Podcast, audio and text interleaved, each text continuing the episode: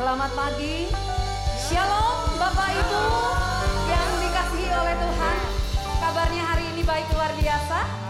Sangat luar biasa. Yang di rumah kami menyapa Shalom. Berkat Tuhan melimpah dalam hidup kita. Amin. Pagi hari ini pagi yang luar biasa karena Tuhan memberi kita kembali kesempatan yang luar biasa. Mari pergunakan, mari berikan yang terbaik bagi Tuhan pagi hari ini. Sebelumnya kita akan satukan hati, kita akan berdoa buat ibadah kita. Dengan ucapan syukur kami datang ke hadapan hadiratmu ya Aba ya Bapa. Kami bersyukur atas kasih anugerah Tuhan yang selalu baru dalam hidup kami. Setiap hari, setiap pagi, rahmatmu melingkupi hidup kami. Terima kasih Bapa. Kalau kami diberi kesempatan hari ini, datang bersama di rumah Tuhan. Menaikkan pujian dan sembah bagi Tuhan. Kami bersuka cita sebab engkau senantiasa baik dalam hidup kami. Sampai selama-lamanya rahmatmu menaungi hidup kami. Terpuji nama Tuhan. Di dalam nama Tuhan Yesus yang siap memberi yang terbaik bagi Tuhan pagi hari ini. Bersama katakan, amin. Beri tepuk tangan sambil kita semua bangkit berdiri bersama. Mari Bapak Ibu, yes, berikan tepuk tangan buat Tuhan pagi hari ini. Wow. Ayo, tepuk tangan bersama. Datang ke rumah Tuhan bersama dengan sukacita, hati yang bahagia, amin.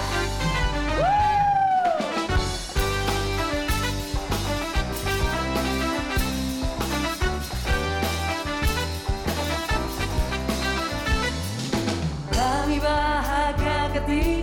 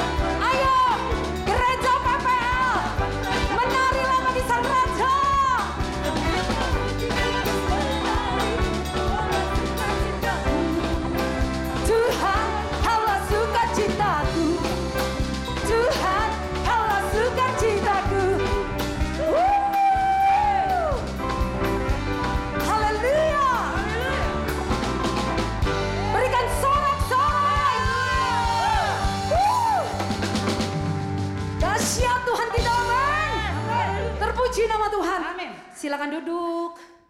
Bapak dan Ibu yang terkasih di dalam Tuhan. Di rumah-rumah juga. Aku ada saat ini. Kita semua ada saat ini.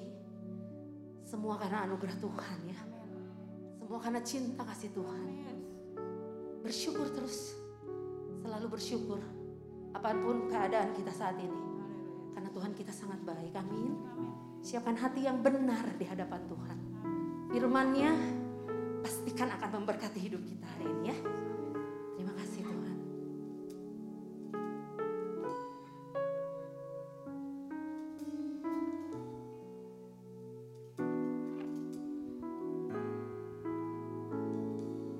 I am here because of your grace. I am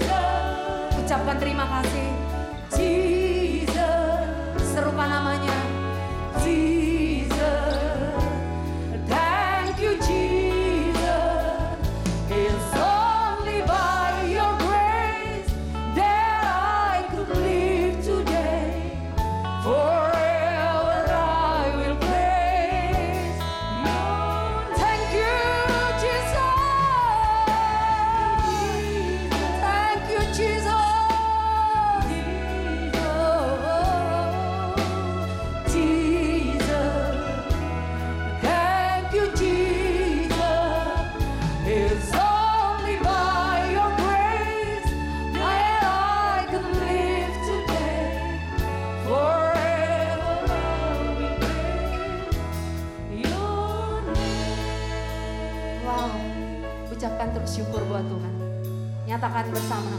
I am here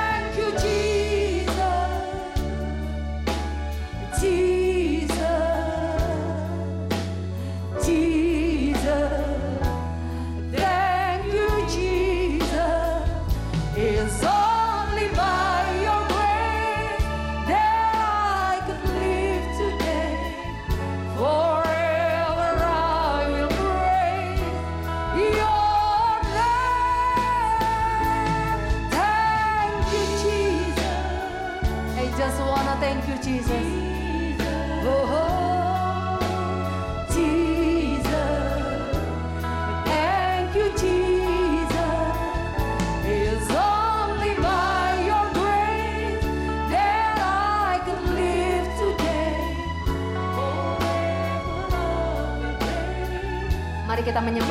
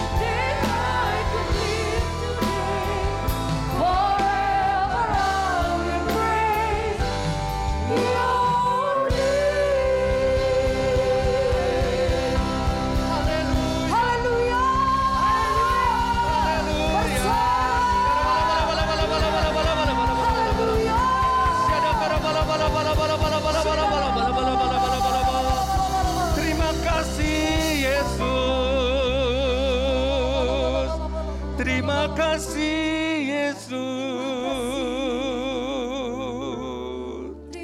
Haleluya.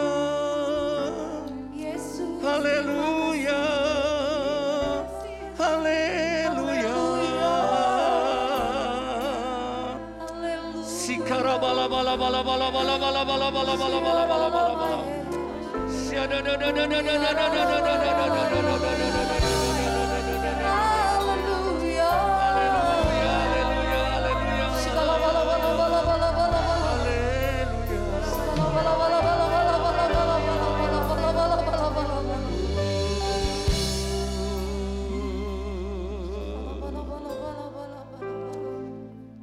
Henti-hentinya kami mengucap syukur kepadamu Tuhan. Karena kehidupan yang kau berikan kepada setiap kami Tuhan. Kami ada sampai hari ini karena kasih anugerahmu Tuhan. Kami masih dapat menghirup udara segar Tuhan. Itu semuanya karena kasih anugerahmu Tuhan. Kemurahanmu berlimpah-limpah di dalam kehidupan kami Tuhan. Oleh sebab itu Tuhan kami senantiasa mengucap syukur kepadamu Tuhan. Kami mau senantiasa hidup kami menyenangkan Tuhan. Kami mau senantiasa hidup kami memuliakan Tuhan. Dan kami percaya Tuhan. Kasihmu selama-lamanya kepada kami Tuhan. Anugerahmu selama-lamanya kepada setiap kami Tuhan. Bahkan kalau pagi hari ini kami masih diberikan kesempatan untuk beribadah kepadamu. Itu satu anugerah. Itu satu kesempatan yang masih kau berikan kepada setiap kami Tuhan. Kami mau menggunakan kesempatan yang Tuhan berikan sebaik-baiknya Tuhan. Selama masih ada Tuhan. Terima kasih Tuhan. Kami masih boleh beribadah, memuji, menyembah Tuhan. Mendengarkan firman Tuhan. Dan sebentar Tuhan kami akan mendengarkan kebenaran firman-Mu. Urapi kami semua dengan pengurapan yang baru Tuhan. Mampukan kami untuk mengerti dan melakukan setiap firman-Mu dalam kehidupan kami Tuhan. Urapi hambamu juga Tuhan. Hambamu terbatas Tuhan. Tapi engkau Allah roh kudus tidak terbatas. Mari engkau Allah roh kudus berkarya lewat kebenaran firman Tuhan. Dan kami tidak membatasi kuasa roh kudus bekerja Tuhan. Dan biarlah hanya kebenaran firman Tuhan. Biarlah hanya Injil yang diberitakan. Biarlah hanya nama Yesus ditinggikan. Kami serahkan pemberitaan firman sepenuhnya ke dalam tanganmu Bapa. Di dalam nama Yesus kami berdoa dan mengucap syukur kepadamu. Yang percaya sama-sama kita katakan amin. Kita beri kemuliaan bagi Tuhan. Lebih lagi bagi dia. Oh haleluya, haleluya. Silakan duduk saudara. Shalom. Ya, shalom seluruh jemaat pengerja yang ada di ibadah onset pagi hari ini maupun yang ada di rumah. Ya, kita bersyukur saudara kalau pagi hari ini kita masih bisa beribadah, masih diberikan kesempatan oleh Tuhan karena kesempatan itu bisa tidak ada lagi saudara.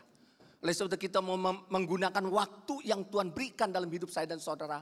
Baik saudara datang beribadah untuk memuji menyembah Tuhan karena kita butuh firman Tuhan yang memberikan kekuatan di dalam kehidupan saya dan saudara. Amin saudara. Oleh sebab itu pergunakan sebaik-baiknya selama waktu itu masih Tuhan berikan. Karena ada waktunya kesempatan itu tidak ada lagi saudara. Amin. Pagi hari ini kita akan merenungkan firman Tuhan tentang melakukan kehendak Allah. Terlebih lagi di masa sukar hari-hari ini saudara. Saya dan saudara mau tetap melakukan kehendak Allah di dalam kehidupan saya dan saudara. Karena kita tahu tujuan hidup kita saudara, untuk apa? Untuk melakukan kehendak Allah. Terlebih lagi melakukan kehendak Allah dalam apa? Saudara, dalam hal melakukan firman Tuhan di dalam kehidupan saya dan saudara. Karena saya menangkap di masa yang sukar ini saudara. Tuhan sedang menguji saya dan saudara. Apakah saya dan saudara percaya kepada firman Tuhan? Apakah saya dan saudara taat kepada firman Tuhan? Tapi ketika kita percaya kepada firman Tuhan, sekalipun di masa yang sukar, ketika saya dan saudara taat melakukannya, saudara akan melihat perkara-perkara besar yang akan Tuhan nyatakan di dalam kehidupan saya dan saudara. Justru di masa sukar ini, Tuhan sedang menguji setiap orang yang percaya. Tuhan sedang menguji pelayan-pelayan Tuhan, hamba-hamba Tuhan. Justru pada saat sekarang, di masa yang sukar ini saudara.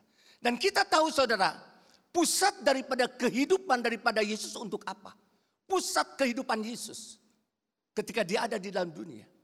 Untuk melakukan kehendak Bapa. Amin saudara. Yesus datang ke dalam dunia.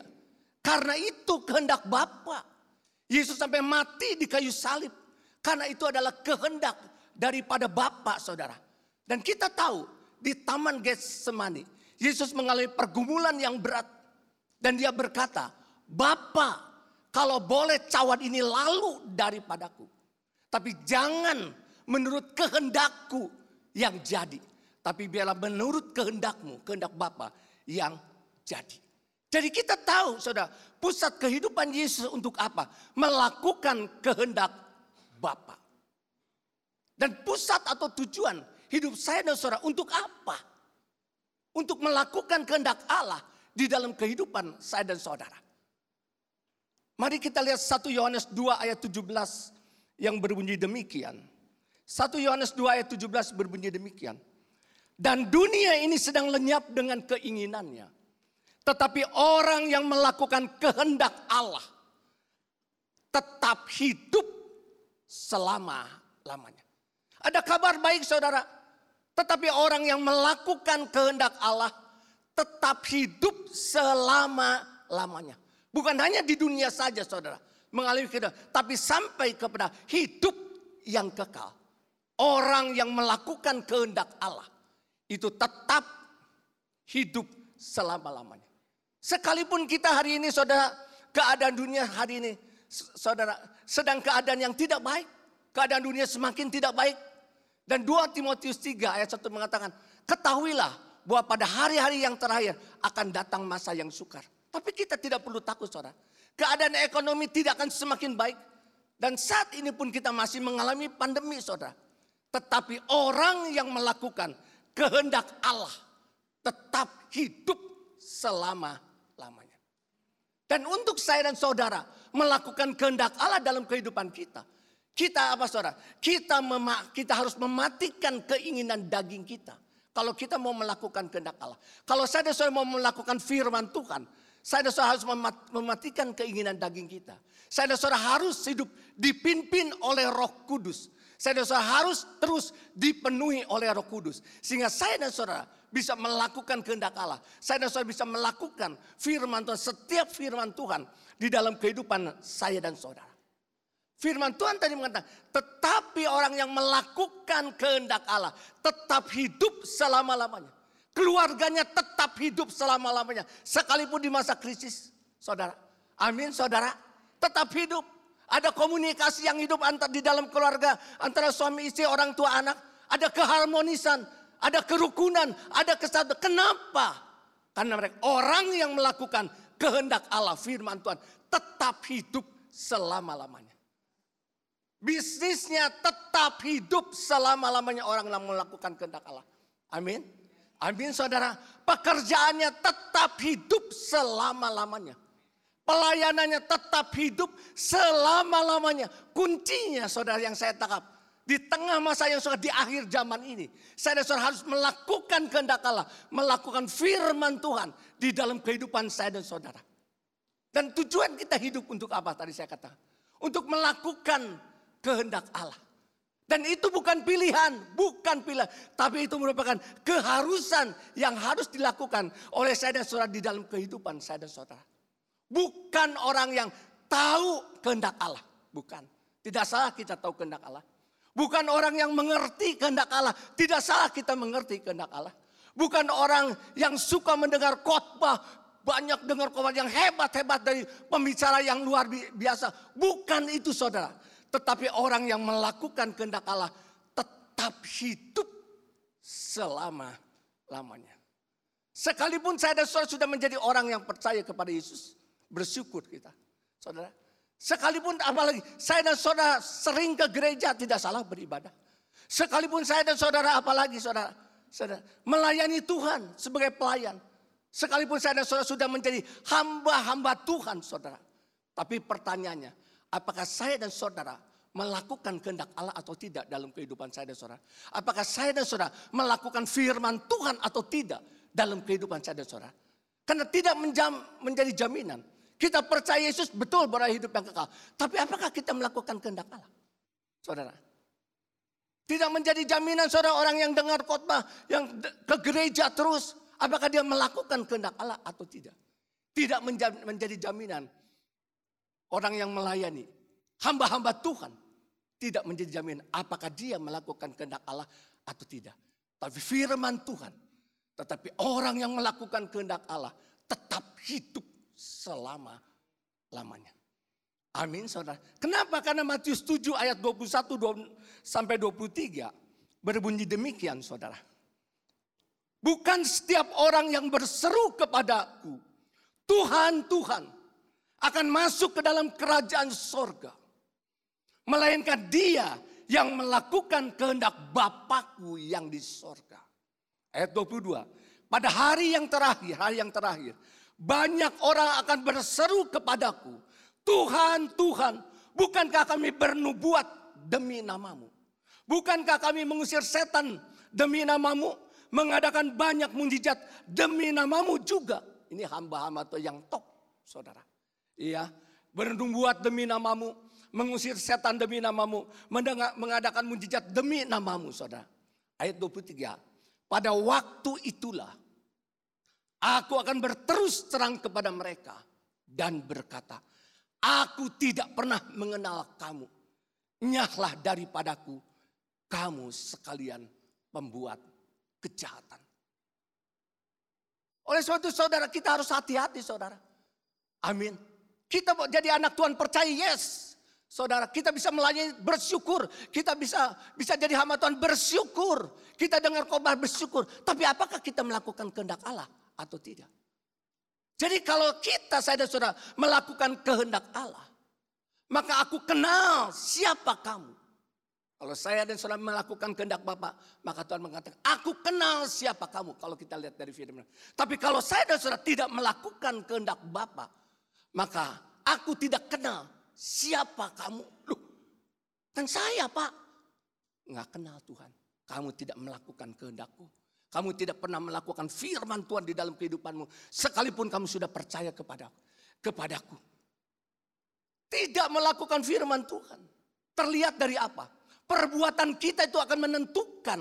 Perbuatan saya dan saudara. Akan menentukan apakah kita, saya dan saudara. Melakukan kehendak Allah atau tidak dalam kehidupan saya dan saudara. Itu terlihat dari perbuatannya. Perbuatan kita menunjukkan apakah saya dan saudara anak Allah atau bukan di dalam kehidupan saya dan saudara. Kalau kita melihat dari, firman Tuhan lebih baik kita dikenal oleh Tuhan daripada saudara ter, terkenal dipakai oleh Tuhan. Kita bersyukur kalau kita dipakai oleh Tuhan, betul. Saudara jadi hamba Tuhan melayani bersyukur. Tapi kalau kita tidak melakukan kehendak Allah, Saudara tidak melakukan firman Tuhan di dalam kehidupan saudara. Aku tidak kenal siapa engkau. Jadi lebih baik kita dikenal oleh Tuhan. Amin. Kita melakukan firman Tuhan. Ditambah lagi plus. Saudara, kita terkenal, terkenal saudara. Terkenal melayani Tuhan. Itu luar biasa. Kalau saya dan saudara melakukan kehendak Allah. Tapi kalau saya dan saudara tidak melakukan kehendak Allah saudara. Maka kita tidak dikenal oleh Tuhan. Dan cirinya saudara, orang yang melakukan kehendak Allah, dia tidak mau merugikan orang lain. Dia tidak mau menyakiti orang lain saudara. Dia tidak mau menghina orang lain karena dia tahu ya Tuhan sudah menciptakan dia berharga mulia dan dia dikasih oleh Tuhan. Ciri orang saudara yang melakukan kehendak Tuhan, dia tidak mau membalas kejahatan demi kejahatan. Saudara, ciri orang yang melakukan kehendak Tuhan, saudara. Hidupnya sekalipun keadaan apa pun, masalah persoalan apa pun yang terjadi, sekalipun di masa yang sukar, tetap hidupnya memuliakan Tuhan. Amin. Tetap hidupnya apa? Ada ucapan syukur yang keluar lewat hati, lewat perkataan dia, saudara. Kenapa? Karena dia melakukan kehendak Allah. Karena dia melakukan firman Tuhan di dalam kehidupannya. Amin, saudara. Daud berdoa demikian kalau kita melihat dalam Mazmur 139 ayat 23 sampai dengan 24 saudara. Daud berdoa demikian. Selidikilah aku ya Allah. Kenalah hatiku. Ujilah aku dan kenalah pikiran-pikiranku. Lihatlah apakah jalanku serong dan tuntunlah aku di jalan yang kekal. Amin saudara. Ini doa Daud saudara. Daud meneliti kehidupannya. Selidiki aku ya Tuhan kenal hatiku yang tahu tentang hati kita. Hanya diri kita dan Tuhan. Yang tahu apa yang ada di dalam pikiran kita saudara. Hanya diri kita dan Tuhan. Oleh sebab itu lihatlah kata Daud. Doa Daud. Apakah jalanku serong dan tuntunlah aku di jalan yang kekal. Oleh sebab penting kita saudara untuk kita bisa melakukan kehendak Allah. Kita penting meneliti dulu kehidupan saya dan saudara. Apakah saya dan saudara melakukan kehendak Allah di dalam kehidupan saya dan saudara dalam hidup ini saudara. Kalau kita tahu saudara, doa Musa dalam Mazmur 90 ayat 12 yang berbunyi demikian. Ajar kami Tuhan menghitung hari-hari kami sedemikian sehingga kami beroleh hati yang bijaksana. Ini doa Musa saudara. Kenapa saudara? Mengapa Musa menganggap penting untuk meneliti kehidupannya saudara? Karena kehidupan manusia, kehidupan saya dan saudara di dunia ini terbatas. Firman Tuhan mengatakan 70 tahun paling lama 80 tahun dan kesannya penderitaan dan kesusahan. Itu kalau dikasih umur 70 tahun. Tapi tidak tahu kita kapan Tuhan memanggil kita pulang. Bisa umur 30 tahun, bisa umur 40 tahun. Tidak ada yang tahu. Mungkin hari ini ada, besok kita dipanggil pulang, kita tidak tahu. Tapi Musa mengatakan, ajar kami Tuhan, menghitung hari-hari kami sedemikian, sehingga kami beroleh hati yang bijaksana. Bukan menghitung hari Senin, hari Selasa, saudara. Bukan menghitung tanggal 1, tanggal 2. Bukan menghitung bulan Januari, Februari, bukan. Maksudnya, saudara, daripada doa Musa. Supaya Musa bisa meneliti kehidupan ya hari-hari yang sudah dia lalui. Dia lakukan untuk apa? Apakah dia melakukan untuk hidup hidup di dalam kekudusan atau tidak? Apakah dia melakukan untuk melakukan kehendak Tuhan atau tidak? Apakah hidupnya untuk untuk memuliakan Tuhan atau tidak di dalam kehidupannya? Apakah untuk kita hidup di dalam kebenaran firman Tuhan atau tidak? Perlu saya dan saudara meneliti kehidupan saya dan saudara. Apakah hidup saya dan saudara sesuai enggak dengan firman Tuhan? Saudara. Kita perlu meneliti sehingga kita beroleh hati yang bijaksana. Kalau kita mungkin ada menyimpang, apakah hidup saya sudah menjadi serong atau menyimpang, kita cepat balik. Perbaiki kehidupan kita yang masih Tuhan berikan di dalam kehidupan kita. Dan kita mau melakukan kehendak Allah. Kita mau melakukan firman Tuhan di dalam kehidupan saya dan saudara. Amin. Apakah kehidupan hidup kita masih enggak hidup saya dan saudara sejalan dengan firman Tuhan? Masih nggak hidup saya dan saudara selaras dengan firman Tuhan. Ini pun hidup buat saya saudara. Ini pun firman buat saya. Amin saudara. Karena firman Tuhan pedang berbata dua. Saya memberikan pedang kepada, eh, ke, kepada saudara firman. Saya juga saudara. Firman Tuhan untuk saya dan saudara. Terlebih lagi di masa yang sukar ini. Akhir zaman kita harus terus melakukan kehendak Allah dalam kehidupan saya dan saudara. Melakukan firman Tuhan di dalam kehidupan saya dan saudara. Tidak cukup kita menjadi orang percaya. Tidak cukup saudara kita rajin ke gereja. Tidak salah itu bagus saudara. Tidak cukup kita mendengar khotbah yang hebat-hebat. Tidak salah saudara. Tidak cukup kita melayani Tuhan. Jadi hamba Tuhan. Tapi pertanyaan apakah saya dan saudara melakukan kehendak Allah atau tidak. Tapi orang yang melakukan kehendak Allah tetap hidup selama-lamanya. Amin saudara. Kalau kita melakukan kehendak Allah ada tiga hal saudara. Yang pertama hidup kita akan mentaati firman Tuhan. Amin saudara. Amin. Jadi kalau saya dan saudara, saudara melakukan kehendak Allah, maka hidup kita akan mentaati firman Tuhan. Yohanes 14 ayat 23 sampai 24 mengatakan demikian. Jawab Yesus, jika seorang mengasihi aku, ia akan menuruti firmanku dan Bapakku akan mengasihi dia dan kami akan datang kepadanya dan diam bersama-sama dengan dia. Barang siapa tidak mengasihi aku, ia tidak menuruti firmanku dan firman yang kau dengar itu bukanlah daripadaku, melainkan dari Bapa yang mengutus aku. Jadi kalau saya dan melakukan kehendak Allah, maka hidup kita harus hidup kita akan mentaati firman Tuhan. Amin saudara. Kita akan melakukan firman Tuhan. Saudara, bukan sebagian yang saya dan saudara senang, ini bisa aku lakukan, ini belum. Enggak, kita lakukan. Enggak. Seluruh firman Tuhan. Amin. Kalau kita melakukan kehendak Allah, maka kita akan mentaati seluruh firman Tuhan. Kita akan taat kepada firman Tuhan. Sekalipun itu tidak enak, saudara, buat daging kita. Tapi kita minta pimpinan roh kudus untuk saya dan saudara mentaati firman Tuhan dalam kehidupan saya dan saudara. Dan jalan keluar saudari untuk apa? Untuk setiap masalah persoalan dalam kehidupan saya dan saudara. Kalau saya dan saudara melakukan firman Tuhan dalam kehidupan saya dan saudara. Saya ulang. Jalan keluar untuk setiap masalah persoalan apa pun dalam kehidupan saya dan saudara. Ya, jalan keluarnya kalau saya dan saudara melakukan firman Tuhan di dalam kehidupan saya dan saudara. Kalau saya dan saudara tidak melakukan firman Tuhan, tidak ada apa-apanya. Tapi ketika saya dan saudara berani melakukan firman Tuhan dalam kehidupan kita, mematikan daging saudara, dipimpin oleh Roh Kudus untuk untuk melakukan firman Tuhan, maka mujizat itu akan terjadi dalam kehidupan saya dan saudara. Amin saudara. Kita banyak melihat saudara, apa ketika Petrus menangkap ikan semalam-malaman, saudara tidak satu ekor pun dia dapat. Siapa Petrus orang orang orang punya pengalaman yang luar biasa. Kalau disebut pawangnya untuk menangkap ikan, dia jago. Tapi pada waktu itu Petrus saudara tidak mendapatkan ikan. Satu ekor pun tidak ada. Berarti krisis ikan sedang terjadi pada waktu itu. Mungkin hari ini krisis ekonomi sedang terjadi dalam kehidupan kita. Ya, sukar untuk bekerja, sukar untuk bi untuk bisnis, terjadi krisis. Tapi ketika kita lihat firman Tuhan mengatakan dalam Lukas 5 ayat ketika Yesus naik ke perahu Simon. Saudara, dan dia mengajar. Setelah itu dia berkata kepada Simon Petrus, "Bertolaklah ke tempat yang dalam dan tebarkanlah jalamu." Dan Simon mengatakan, "Guru, semalam-malaman aku sudah melakukannya semua dan tidak mendapatkan ikan seekor pun.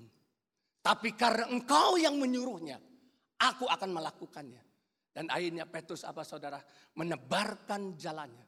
Dan firman Tuhan, Petrus mendapat banyak ikan. Bahkan jalannya hampir koyak. Bahkan ikan yang didapatnya hampir dua perahu penuh. Amin. Jadi di masa krisis hari-hari saudara, keadaan krisis hari ini dunia atau apa pun pekerjaan kita. Mari kita melakukan firman Tuhan dalam kehidupan kita. Amin saudara. Taati firman Tuhan. Seperti Petrus. Tuhan aku sudah melakukan semalam-malaman. Tidak mendapatkan seekor pun. Tapi karena engkau melakukannya. Engkau menyuruhnya. Aku melakukan, akan melakukannya. Dan terjadi mujizat. Dia mendapat banyak ikan saudara. Hampir dua perahu penuh. Tadinya satu ekor pun tidak dapat. Kita lihat lagi apa saudara tentang perkawinan di, yang di, di Kana. Mujizat yang per, pertama kali dilakukan Yesus tidak menyembuhkan orang sakit. Saudara, tidak mengusir setan. Dia melakukan satu, menolong satu pesta perkawinan yang sedang goncang, yaitu di Kana. Mereka kehabisan anggur, bukan kekurangan. Kehabisan anggur, saudara. Coba saudara ketika pesta terjadi, saudara makanan musir kalau kalau zaman sekarang makanan antri, orang orang masih banyak, makanan sudah ada. Makanan sudah tidak ada, maka memalukan yang punya hajat saudara. Dan ketika itu saudara, di pesta perkawinan itu, di kana itu saudara, mereka kehabisan anggur. Ibu Yesus ada di sana firman Tuhan mengatakan, Yesus dan murid-muridnya hadir di sana juga. Tapi ibu Yesus berkata kepada pelayan-pelayan itu, dia katakan, apa yang dikatakan Yesus kepadamu, lakukan saja. Kata ibu Yesus kepada pelayan-pelayan itu. Lalu Tuhan Yesus berkata kepada pelayan-pelayan itu, ya di situ ada enam tempayan, isi penuh dengan air, dengan air. Padahal yang dibutuhkan bukan air, yang dibutuhkan adalah anggur sedang kehabisan anggur. Yang dibutuhkan anggur bukan air. Tapi pelayan-pelayan itu melakukan mengisi enam tempat itu penuh dengan air. Setelah itu Yesus berkata apa? Sekarang cedok. Bawa kepada pemimpin pesta. Musinya yang dibawa kepada pemimpin pesta setelah dicodok adalah anggur. Ini anggur pemimpin pesta membutuhkan anggur. Karena mereka semua saudara kekurangan anggur tidak ada anggur habis. Tapi ketika pelayan itu melakukan mencedok air itu dan membawa kepada pemimpin pesta saudara. Maka apa? Pemimpin pesta itu mengecap air itu berubah menjadi anggur. Amin saudara. Air itu berubah menjadi anggur. Mujizat itu terjadi ketika apa? Ketika kita melakukan kehendak Tuhan.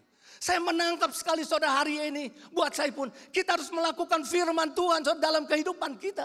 Di masa krisis hari ini Tuhan sedang menguji ketaatan kita. Apakah saya dan saudara masih taat kepada firman Tuhan. Di tengah krisis Tuhan justru akan melakukan mujizat-mujizat Tuhan. Di dalam kehidupan saya dan saudara.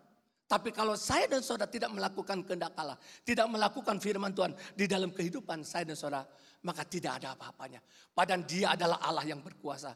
Dia adalah Allah yang hendak melakukan perkara-perkara besar di tengah-tengah masa yang sukar hari-hari ini saudara. Tapi ada bagian kita yang kita lakukan. Ketika saya dan saudara melakukan kehendak Allah, ketika saya dan saudara melakukan firman Tuhan, maka bagian Tuhan mujizat itu akan terjadi. Karena bagi Tuhan tidak ada barang mustahil. Tuhan kita adalah Tuhan yang hidup. Tuhan kita adalah Tuhan yang berkuasa. Tuhan kita adalah Tuhan yang hebat, yang sanggup melakukan apa pun. Tidak ada, saudara. Yang tidak ada menjadi ada. Yang tidak mungkin menjadi mungkin. Tapi pertanyaan bagi saya dan saudara. Apakah saya dan saudara melakukan firman Tuhan? Apakah taat nggak kepada firman Tuhan hari-hari ini? Ketika saudara dan saya taat, lihat saudara. Ada banyak kesaksian nanti di sini. Mungkin di pekan-pekan nanti. Saudara, waduh terjadi luar biasa. Tapi ketika saya dan saudara tidak melakukan kehendak Tuhan. Tidak melakukan firman Tuhan. Tidak ada apa-apanya.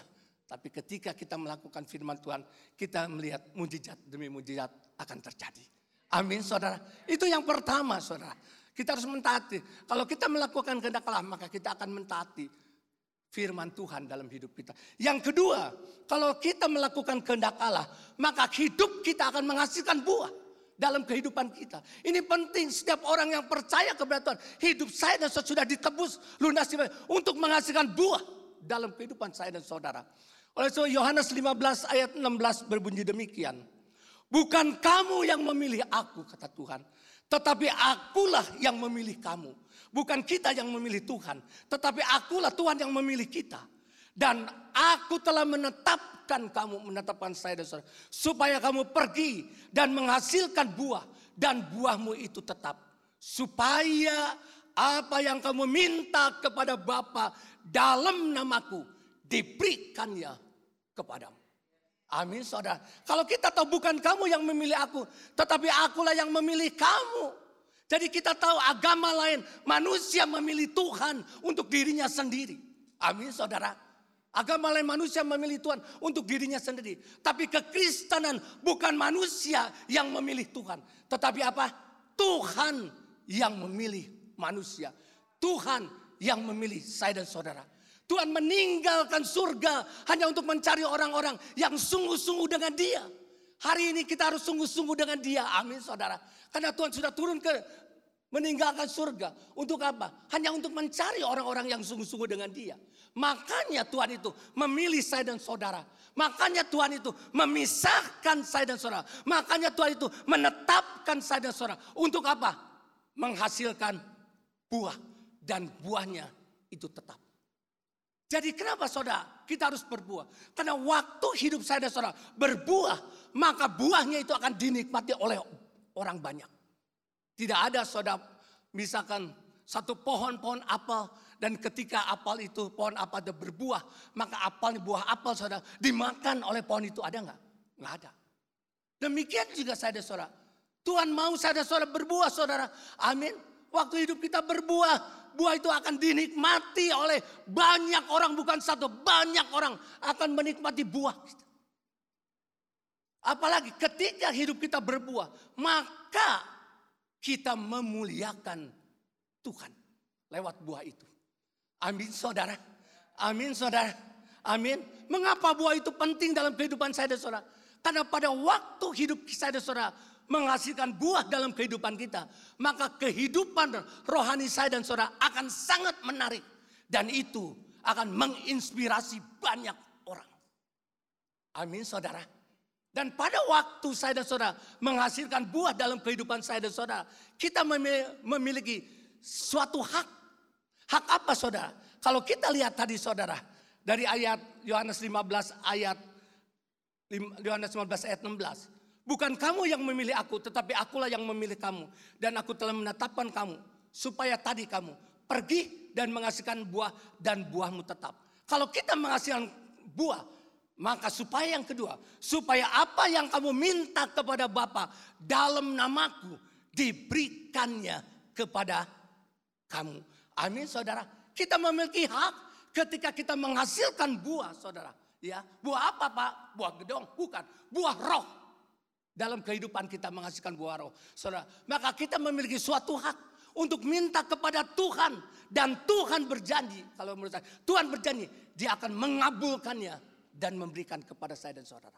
Seringkali kita mana Tuhan? Tuhan nggak menjawab doa saya. Mana Tuhan? Apakah hidup saya dan saudara sudah menghasilkan buah atau tidak? Kalau saya dan saudara hidup melakukan kehendak Tuhan, maka hidup kita pasti harus menghasilkan buah. Menghasilkan buah roh di dalam kehidupan saya dan saudara. Amin saudara. Justru masa yang sulit ini akan memperlihatkan masa sekarang ini. Saudara. Bagaimana hubungan kita dengan Tuhan hari-hari ini. Tapi waktu saya dan saudara semakin intim dengan Tuhan hari ini. Semakin melekat kepada Tuhan hari-hari ini. Maka hidup saya dan saudara akan menghasilkan buah. Kapan? Kita itu saudara apa? Ranting. Tuhan itu pokok anggur. Ketika ranting itu melekat pada pokok anggur. Memiliki persekutuan dengan Tuhan. Melekat maka ranting itu akan menghasilkan buah. Dan buah itu akan dinikmati oleh banyak di tengah-tengah masa yang sukar ini saudara. Orang melihat saya dan saudara. Kok keadaan demikian masih bisa kasih kita mengalir. Ada kasih buah roh itu. Kasih, ada sukacita, ada damai sejahtera, ada kesabaran adik-adik di tengah masa. Ada kesetiaan, ada kebaikan, ada kemurahan. Apalagi ada ke kelemah lembutan, ada penguasaan diri. Orang bisa melihat di masa yang sukar ini saudara. Amin saudara. Dia menikmati buah-buah dalam kehidupan dia. Loh kenapa ya kenapa ya gini ya? Kok anak Tuhan demikian menghasilkan buah? Dan saya percaya lewat itu. Mereka akan menerima Yesus sebagai Tuhan dan Juru Selamat. Amin saudara. Bukan hanya menghasilkan buah saja. Maka kita lihat surga saudara akan mendengar permohonan kita. Dan akan menjawab doa-doa kita. Tapi hidup saya saudara harus menghasilkan buah. Amin saudara. Kita harus melekat intim dengan Tuhan hari-hari. Memiliki persekutuan yang lebih lagi saudara. Dan ketika kita berbuah saudara. Buahnya akan dinikmati oleh banyak orang. Dan nama Tuhan ditinggikan, dipermuliakan. Pada saat ini saudara. Saya dan saudara harus menghasilkan buah. Oleh saudara miliki persekutuan yang intim dengan Tuhan. Amin saudara. Amin saudara. Surga akan terbuka. Surga akan menjawab doa-doa kita dan permohonan saya dan saudara. Amin. Yang ketiga, yang terakhir. Kalau kita melakukan kehendak Allah dalam kehidupan saya dan saudara. Hidup kita akan mengalami penyertaan Tuhan dalam kehidupan saya dan saudara. Kalau kita lihat Mazmur 91 ayat 1 dan 2 berbunyi demikian. Orang yang duduk dalam lindungan yang maha tinggi dan bermalam dalam naungan yang maha kuasa akan berkata kepada Tuhan, tempat perlindunganku dan kubu pertahanku, Allahku yang kupercayai. Jadi kalau saya sudah melakukan kehendak Allah, maka hidup kita akan mengalami penyertaan Tuhan di dalam kehidupan saya dan saudara. Tuhan akan melindungi saya dan saudara. Tuhan akan apa lagi? Memelihara saya dan saudara.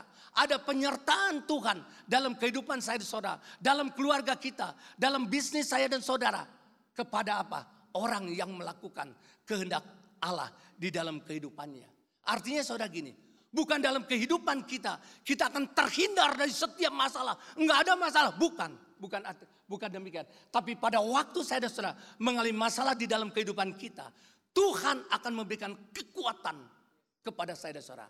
Apalagi Tuhan akan menyediakan keperluan kehidupan untuk saya dan saudara. Apalagi saudara, Tuhan akan menyatakan saudara, menyatakan penyertaannya di dalam kehidupan saya dan saudara.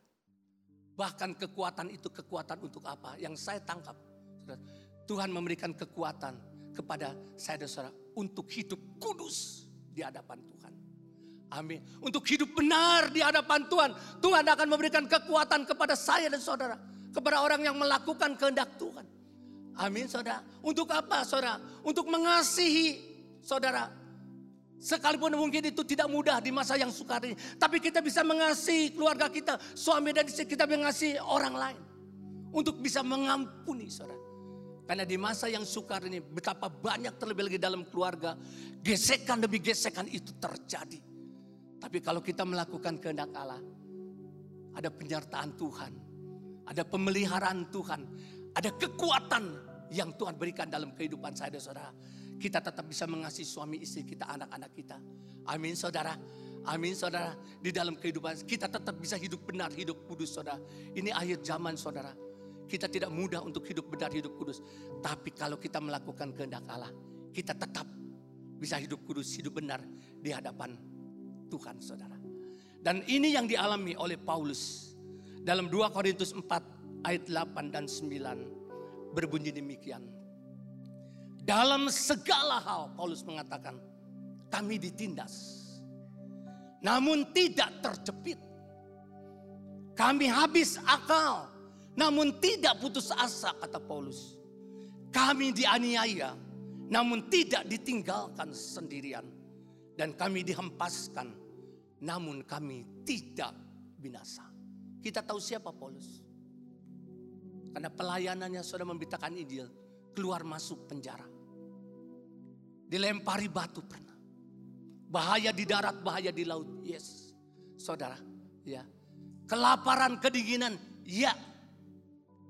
Tapi Paulus mengalami penyertaan Tuhan. Amin. Ada penyertaan Tuhan. Ada pemeliharaan Tuhan. Ada perlindungan Tuhan Terlebih lagi ada kekuatan Tuhan turun atas Paulus. Dan dia katakan apa? Dalam Filipi 4.13. Segala perkara dapat kutanggung di dalam dia yang memberikan kekuatan kepadaku.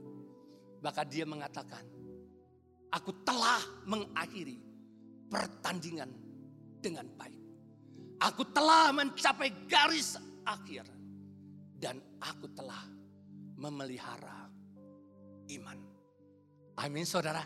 Ada kekuatan sekalipun keadaan apa pun saudara. Sekalipun masa sukar apa pun yang kita alami. Hari ini saudara. Ada pemeliharaan Tuhan, penyediaan Tuhan. Amin saudara. Amin saudara. Ada penyertaan perlindungan Tuhan. Saudara. Dalam kehidupan saya dan saudara. Bahkan kita tahu ada kekuatan Tuhan. Saudara akan tetap kuat apa pun. Karena apa? Kita melakukan kehendak Tuhan dalam kehidupan saya dan saudara. Amin saudara. Bahkan saudara akan berkata seperti Paulus ketika saya merenungkan.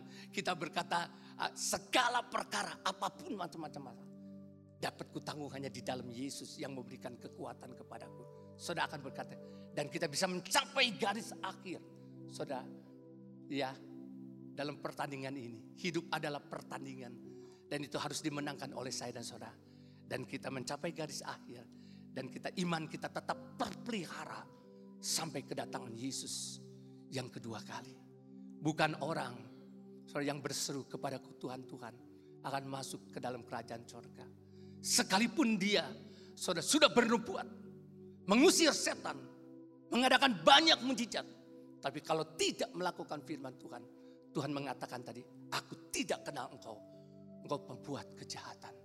Kita mau Tuhan kenal kita, Amin. Dan kita mau dipakai oleh Tuhan. Amin saudara. Terkenal biar Tuhan semakin dikenal. Tuhan semakin besar, kita semakin kecil saudara. Amin saudara. Dan Tuhan akan berkata kepada saya dan saudara. Aku kenal siapa engkau. Mari masuk hambaku yang setia. Amin saudara. Mari kita melakukan firman Tuhan di dalam kehidupan saya dan saudara. Tuhan memberkati kita semua. Mari kita naikkan pujian ini. Sambil siapkan perjamuan kudus saudara. Mataku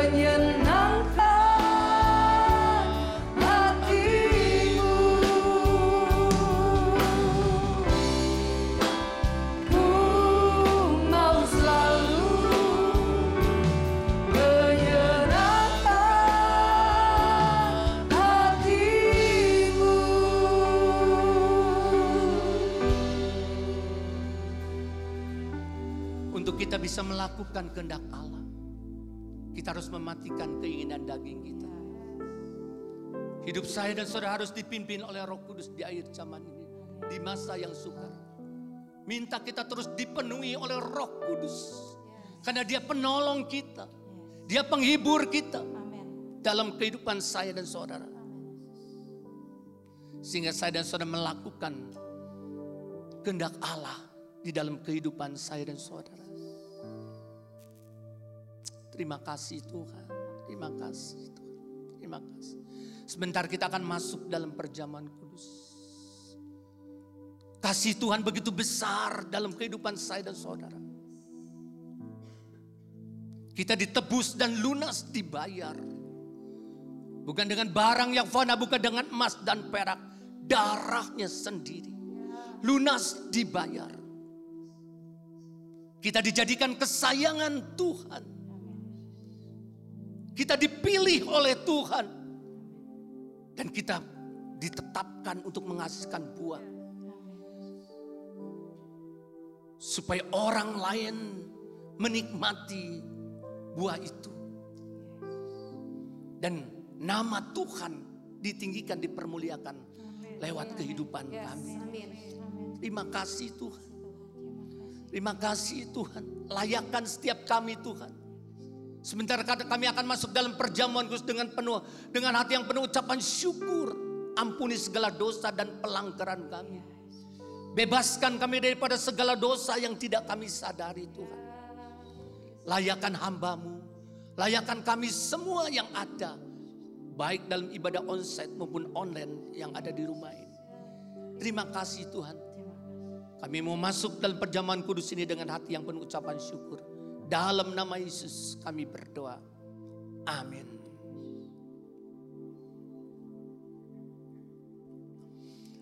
Sebab apa yang telah kuteruskan kepadamu, telah aku terima dari Tuhan.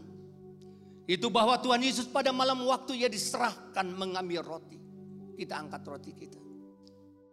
Di tangan kanan kita. Dan sesudah itu ia mengucap syukur atasnya.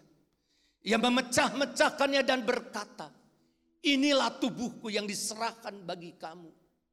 Perbuatlah ini menjadi peringatan akan aku. Kekasih-kekasih Tuhan, bukankah roti ini adalah persekutuan dengan tubuh Kristus? Amin. Mari kita makan dalam nama Yesus.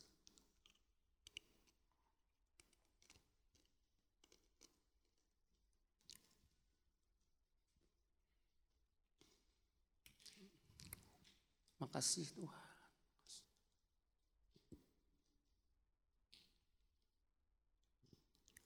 Kita angkat cawan di tangan kanan kita.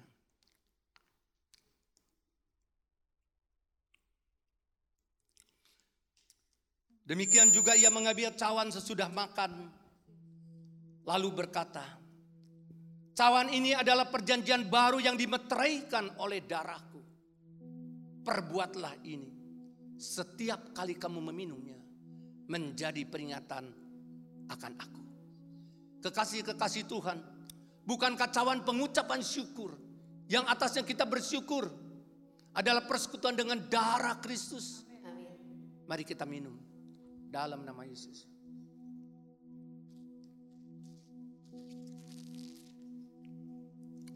Katakan terima kasih kepada Tuhan Yesus. Katakan.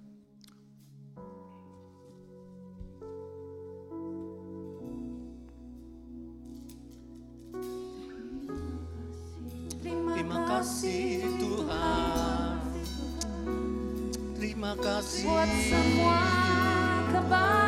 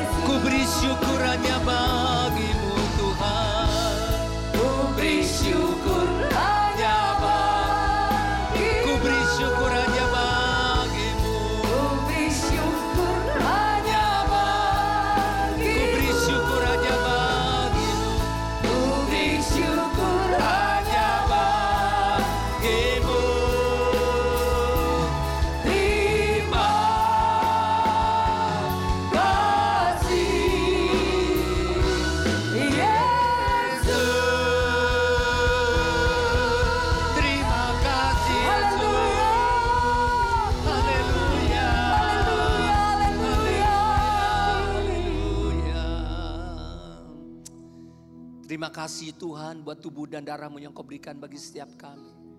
Buat pengorbananmu yang luar biasa bagi setiap kami. Terima kasih buat kehadiranmu di tengah-tengah kami. Buat kebenaran firmanmu Tuhan. Roh Kudus mampukan kami untuk melakukan kehendak Allah di dalam kehidupan kami Tuhan. Biarlah kami terus dipimpin oleh Roh Kudus, dipenuhi oleh Roh Kudus Tuhan. Berkati Tuhan seluruh jemaatmu, berkati Tuhan seluruh pengerjamu Tuhan. Semakin hari semakin bertumbuh dalam pengenalan akan Tuhan. Semakin hari semakin dewasa rohaninya Tuhan. Engkau memberkati mereka Tuhan. Baik di dalam keluarga mereka, di dalam pekerjaan mereka, dalam usaha mereka Tuhan. Kami percaya Tuhan berkat Abraham, Ishak dan Yakub ada pada setiap kami Tuhan. Dan apa saja yang diperbuat kami Tuhan buat berhasil. Supaya nama Tuhan ditinggikan, dipermuliakan. Lewat seluruh aspek kehidupan kami Tuhan. Berkati juga mereka yang sudah memberikan persembahan. Berlipat, lap, lipat kali ganda Tuhan. Untuk kemuliaan namamu Tuhan. Kami berdoa juga Tuhan terus untuk seluruh pemimpin, baik seluruh gembala-gembala cabang. Tuhan terus kau yang memberikan kekuatan, kau yang mengurapi dengan pengurapan yang baru. Kau yang memberikan hikmat-hikmat yang daripadamu Tuhan. Supaya lewat gerejamu ini nama Tuhan ditinggikan, dipermuliakan. Kami berdoa khususnya untuk bangsa dan negara kami yang kami cintai Tuhan. Kami percaya Tuhan, Engkau punya rencana atas bangsa dan negara kami Tuhan. Kami berdoa untuk Bapak Presiden Jokowi Tuhan. Kau yang menyertai, Kau yang melindungi terus. Kau yang memberikan hikmat-hikmat yang daripada Tuhan. Ya. Tuhan. Engkau yang memberkati keluarganya juga Tuhan. Kami serahkan sepenuhnya ke dalam tangan Tuhan. Baik Wakil Presiden Pak Maruf Amin dengan keluarganya juga engkau yang memberkati. Kau memberikan kesehatan dan kekuatan yang daripada Tuhan. Berkati para menteri-menteri biarlah mereka menjalankan tugas dengan tanggung jawab takut dan gentar hanya kepadamu Tuhan. Berkati TNI dan Polri Tuhan memberkati mereka. Yang menjaga bangsa dan negara kami ini Tuhan. Kami serahkan sepenuhnya ke dalam tangan Tuhan. Berkati juga penyaluran vaksin Tuhan yang masih dilakukan. Biarlah semuanya itu sampai kepada pelosok-pelosok penduduk Indonesia semuanya divaksin Tuhan. Berikan hikmat turun dari pusat sampai kepada daerah-daerah Tuhan. Kami bersyukur Tuhan untuk pandemi COVID yang terkendali mulai landai Tuhan. Dan kami percaya akan berakhir di dalam nama Yesus. Dalam nama Yesus. Engkau memberkati bangsa dan negara kami.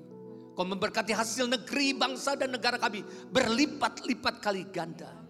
Dan kami percaya bangsa Indonesia, bangsa kami akan menjadi terang bagi bangsa-bangsa yang lain. Akan menjadi berkat bagi bangsa-bangsa yang lain. Dan nama Tuhan ditinggikan, dipermuliakan Tuhan. Kami serahkan sepenuhnya ke dalam tangan Tuhan. Berkati kota Bandung juga, gubernur, wali kota sampai tingkat paling bawah. Berkati Tuhan dalam pekerjaan mereka Tuhan. Engkau yang memberkatinya ya Tuhan. Engkau yang menyertainya. Kami serahkan sepenuhnya ke dalam tangan Tuhan. Terima kasih Tuhan. Terima kasih. Kalau sebentar kami akan berpisah, kami akan meninggalkan tempat ini. Sebelum kami berpisah, kami mengangkat kedua tangan kami untuk menerima berkat yang daripada Tuhan. Tuhan memberkati engkau dan melindungi engkau. Tuhan menyinari engkau dengan wajahnya dan memberi engkau kasih karunia. Tuhan menghadapkan wajahnya kepadamu dan memberi engkau damai sejahtera. Pulanglah dengan berkat yang berlimpah-limpah dari Allah Bapa. Cinta kasih daripada Tuhan Yesus Kristus.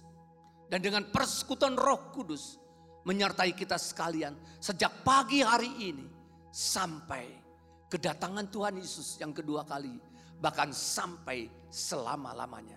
Yang sudah menerimanya, sama-sama kita katakan amin. Tuhan memberkati, selamat hari Minggu, Tuhan memberkati kita semua.